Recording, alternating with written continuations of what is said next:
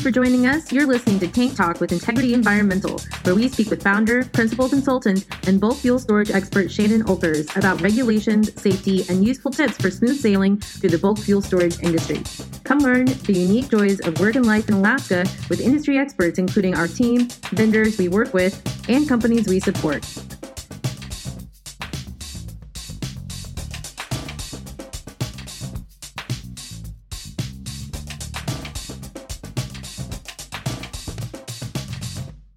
Welcome back, Shannon. It sounds like we finally hit the caboose on the record keeping train. Yes. Um, so today we'll be discussing accountability. Yes, my my favorite leg of the record keeping stool.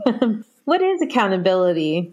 ah, accountability is this vague sort of large term for a whole lot of different things, specifically human behavior. Um, I think it's really heavily misunderstood a lot of people, if you ask them what's accountability, they'll say things like, oh, it's ownership, one person taking responsibility.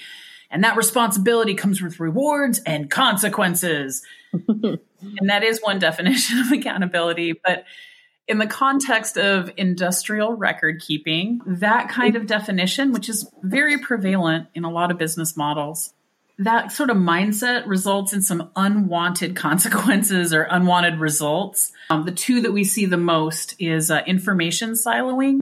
Someone was responsible for doing something like the stormwater monitoring, right?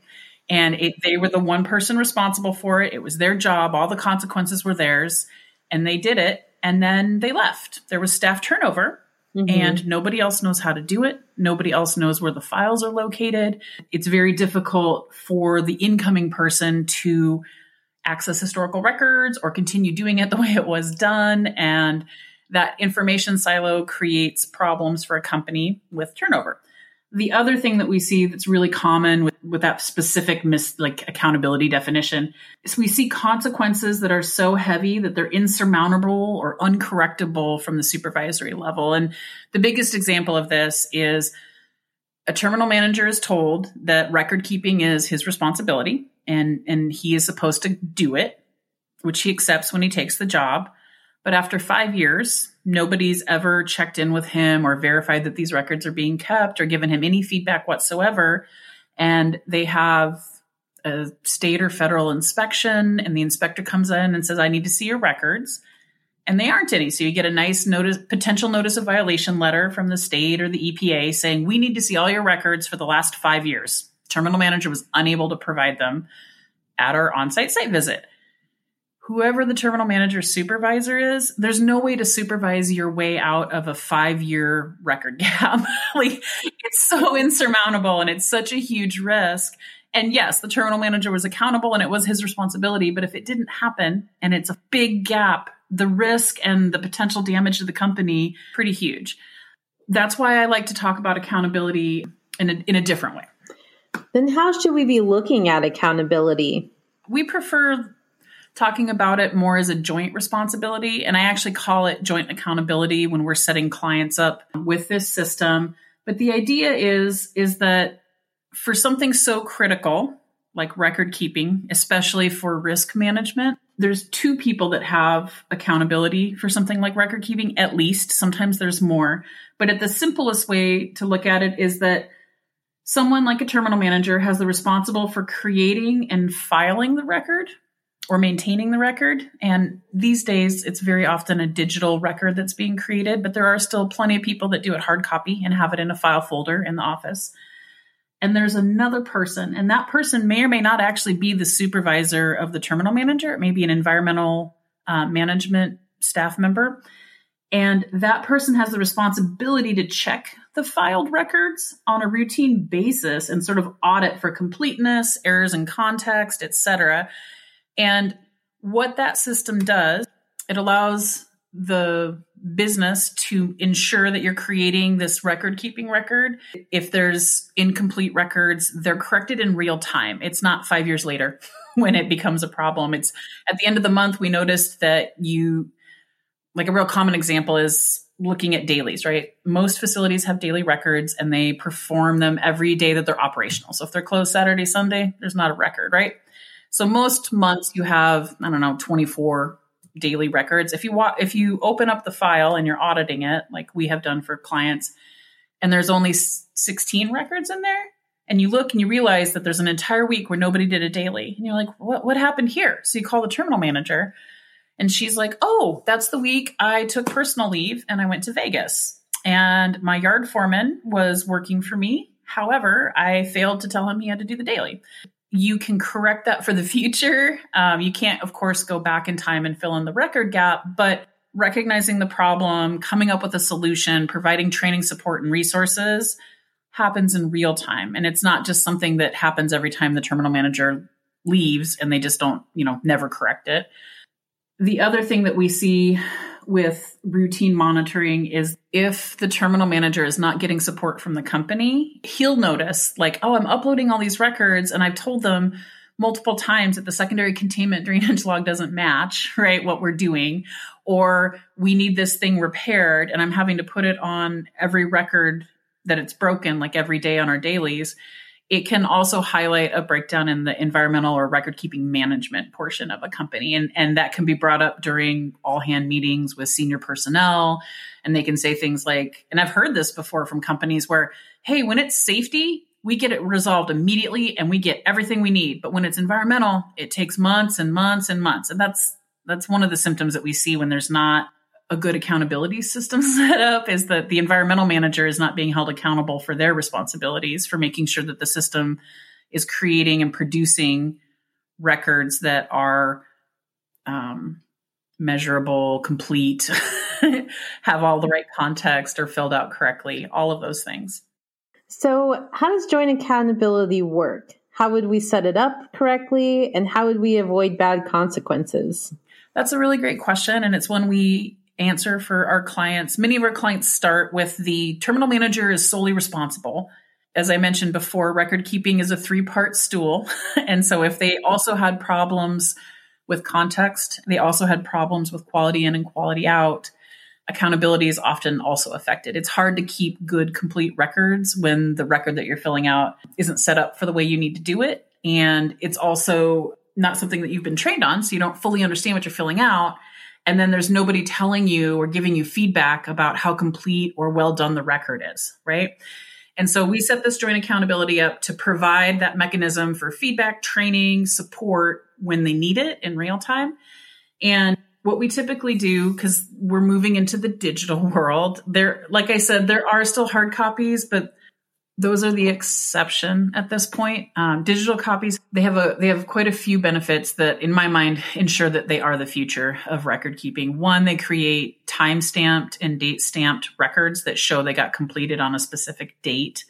They're easily accessible by staff or personnel in other locations, like the main leadership group in Anchorage can drop in and look and see at how record keeping is being performed at a satellite facility or a facility in a different community. And so when we set up this joint accountability, we set up a filing system that makes it pretty easy to see where things go and it matches our record keeping organizer, right? So if there's daily records and monthly records, there's folders that say daily and monthly, and there there's one for each month of each year. And the terminal manager is supposed to upload these to the folders. And then it makes it real easy for whoever's auditing them from the environment, like an environmental manager or sometimes the terminal manager supervisor, whoever that is, a general manager, maybe they can go in and look and say, okay, there's supposed to be four monthly records in here. One for the facility, one for the tank truck, and um, a few others secondary containment drain drainage log whatever. And if he opens up the folder and there's only three records in there he knows right away you've got a master list of all the records you're supposed to be keeping that one is missing. And he can follow up with an email to the terminal manager and say hey rosie could you get me this record that seems to be missing? And if it occurs in real time it's small amounts of time a 30 minute meeting once a month maybe at the most it avoids panicked meetings three years in the future when all these records are missing and there's huge data gaps and a firm like ours has to be brought in to audit summarize identify and prepare all this stuff to be submitted because all of these records are auditable to all these different regulatory ages, agencies. They can be asked for at any time and they are almost always asked for after some sort of event like a spill or an infrastructure failure or a near miss or something. And sometimes it's just part of the regular inspection schedule. They just want to know all the records for the last three years. So creating an auditable record is pretty important, as important as your accounting records. and I, I'm still working on changing everybody's mind about the importance of all of that that's generally how we set it up is we use the quality in quality out to create the master list.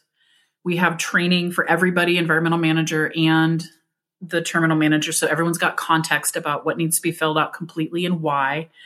And then we have this accountability where the terminal manager is uploading the required records and somebody an environmental manager will say for argument's sake is reviewing these on a monthly basis and giving feedback, requesting missing, and just sort of helping and supporting that terminal manager and making sure that the record is created and then that that what is created is quality. And then that environmental manager is creating an auditable record for the company that reduces risk and allows the company to operate safely, securely, and also have all of the information it needs if it ever does get audited or inspected or what, you know, whatever from the state or the feds. That's how we look at accountability. And it's a very effective system. Uh, but it does require some resources. You have to have somebody who's going to look at those records on a routine basis. Some of our clients don't have those resources. They're real lean at the um, leadership level. And so our firm also offers something called Shield record keeping services. And we actually do those audits. We set up the list of, you know, the master list of record keeping.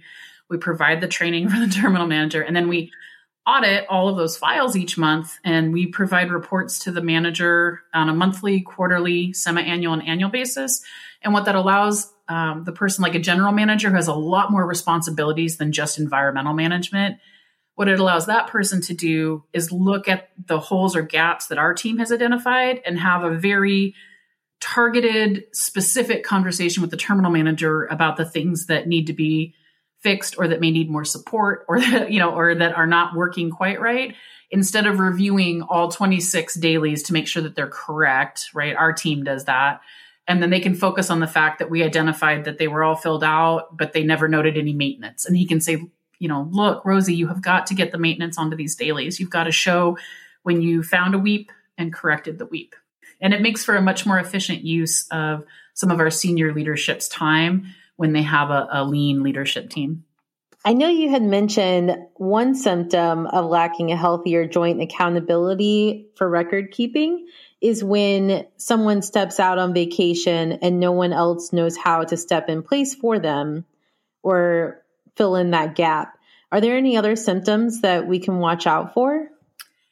Yeah, I mean, some of the symptoms are just records not being kept because nobody's given feedback or held the terminal manager accountable for completing that record. One of the other symptoms we often see, if you don't have healthy accountability in place, joint accountability, how these records are filed means that nobody else can access them or audit them or investigate them without spending hundreds of hours. And so one of those systems that I see is that they're all on the hard drive of the terminal manager or they're in hard copy in a filing system and auditing them is very difficult. Or my favorite one is I emailed it to you every day. I, I emailed you the dailies, I emailed you the monthlies, I emailed you the everythings, right? If you've got somebody who's an environmental manager and they're getting several hundred emails a year related to dailies, monthlies, so annuals, and they're not in one place and they're not organized and they're not named in a way that you could like save them all in a folder and have them all sort themselves out that system's not healthy because you can't audit it easily. You can't see the gaps. You can't go in and easily see that only 17 dailies got performed in this month and it should have been 24 or something. So like I've said before and throughout this series on record keeping, it's a three part stool. You've got to have all of the parts in place. But if there's no accountability, you see drift. You see, like, maybe you had the best record in the world, you had the best training, and then a terminal manager turned over and it's a new terminal manager. And if there's not accountability from an environmental manager, they may not ensure that the new one gets the right training. And, uh, and then maybe the context goes away. When accountability is not working, you're going to see drift or shifting in the other aspects of the record keeping system. You're going to see that the context maybe gets dropped or the records are not as quality or or maybe they were quality five years ago, but they haven't been updated and managed. And so now they are out of date and they are not quality anymore. They're not working for the terminal manager because so many things have changed. Do you have any resources for our listeners to get better at accountability? Hmm. Yes, I do. We have a naming guidance uh, for naming these digital files, and it really helps organize them. Even if they're all dumped into a folder, they'll at least be in date order. And almost any time that we have done work to respond to a federal or state inspector's request for records or records requested by legal teams as part of notice of violation negotiations. The legal team will need all of these records sorted by context and by date order. And so, if you are interested in creating the best record keeping system on earth, uh, I would recommend using our naming guidance because it'll help pre, you know, starting from the beginning, you will be able to create a record that's ready for anything you may need it for. And so we'll include that in the show notes. You, of course, can adapt it in any way you need to for your own company. The big key, though, is once you do select a record naming protocol, you have to be consistent with it. and that consistency can be difficult because of human nature. But yeah, if you've got a naming guidance and you're using it and the terminal manager's using it and you're performing a monthly audit and you're saying, hey, I noticed that all of your dailies came through with the scanner name, you know, scanner ZYZ 1001529. I, you know, I, I renamed them for you this month, but you need to do it next month, right? Those are m- much better files for your digital record keeping than all the files that have the scanner name and an individual number on it. If you've got a date, a location, a record type, context, anything like that, it'll make for a better record. So we'll provide that resource to the listeners because I think that that is a really big hurdle for a lot of records as we move into the digital age is you know before we had file folders and the record was in the folder and you could tell what it was clearly by looking at it digital files are numerous you can't really look at them without like opening them and and they do need to be sorted into their own digital files. It's it gets a little more complicated with digital and so having context in the name of the file means you can search for it independently of where it's located. And we find that really helpful when there's misfilings like they file it in the wrong folder you can still find that file. Is you know is there an annual for 2022 if you've named your files consistently, you can search for that ANL for annual and see all of the files and you be able to find it. And oh, look, someone put it in 2019 on accident. That's where it is. So I think that'll be helpful. Well, thank you so much, Shannon. I've learned so much from these three legs of the stool of record keeping. I look forward to learning more with you uh, in future episodes. Yeah, thanks so much for having me again, Amanda. I really appreciate your good, thoughtful questions. And uh, I was really excited to talk about record keeping. Our firm handles a lot, and if if we can help make it better for others, I would really like to see that happen. Absolutely. Hi there. This is Shannon Olkers, and as the owner of Integrity Environmental, I wanted to take a minute here at the end of the podcast to make sure that you knew the following. This podcast is for informational purposes only and should not be considered legal or regulatory advice. We are not responsible for any losses, damages, or liabilities that may arise from the use of this podcast. This podcast is not intended to replace professional regulatory or legal advice and the views expressed in this podcast may not be those of the host, that would be me, or Integrity Environmental. Thank you very much for listening. And if you do need professional regulatory advice, we'd be happy to help you uh, as part of our consulting services.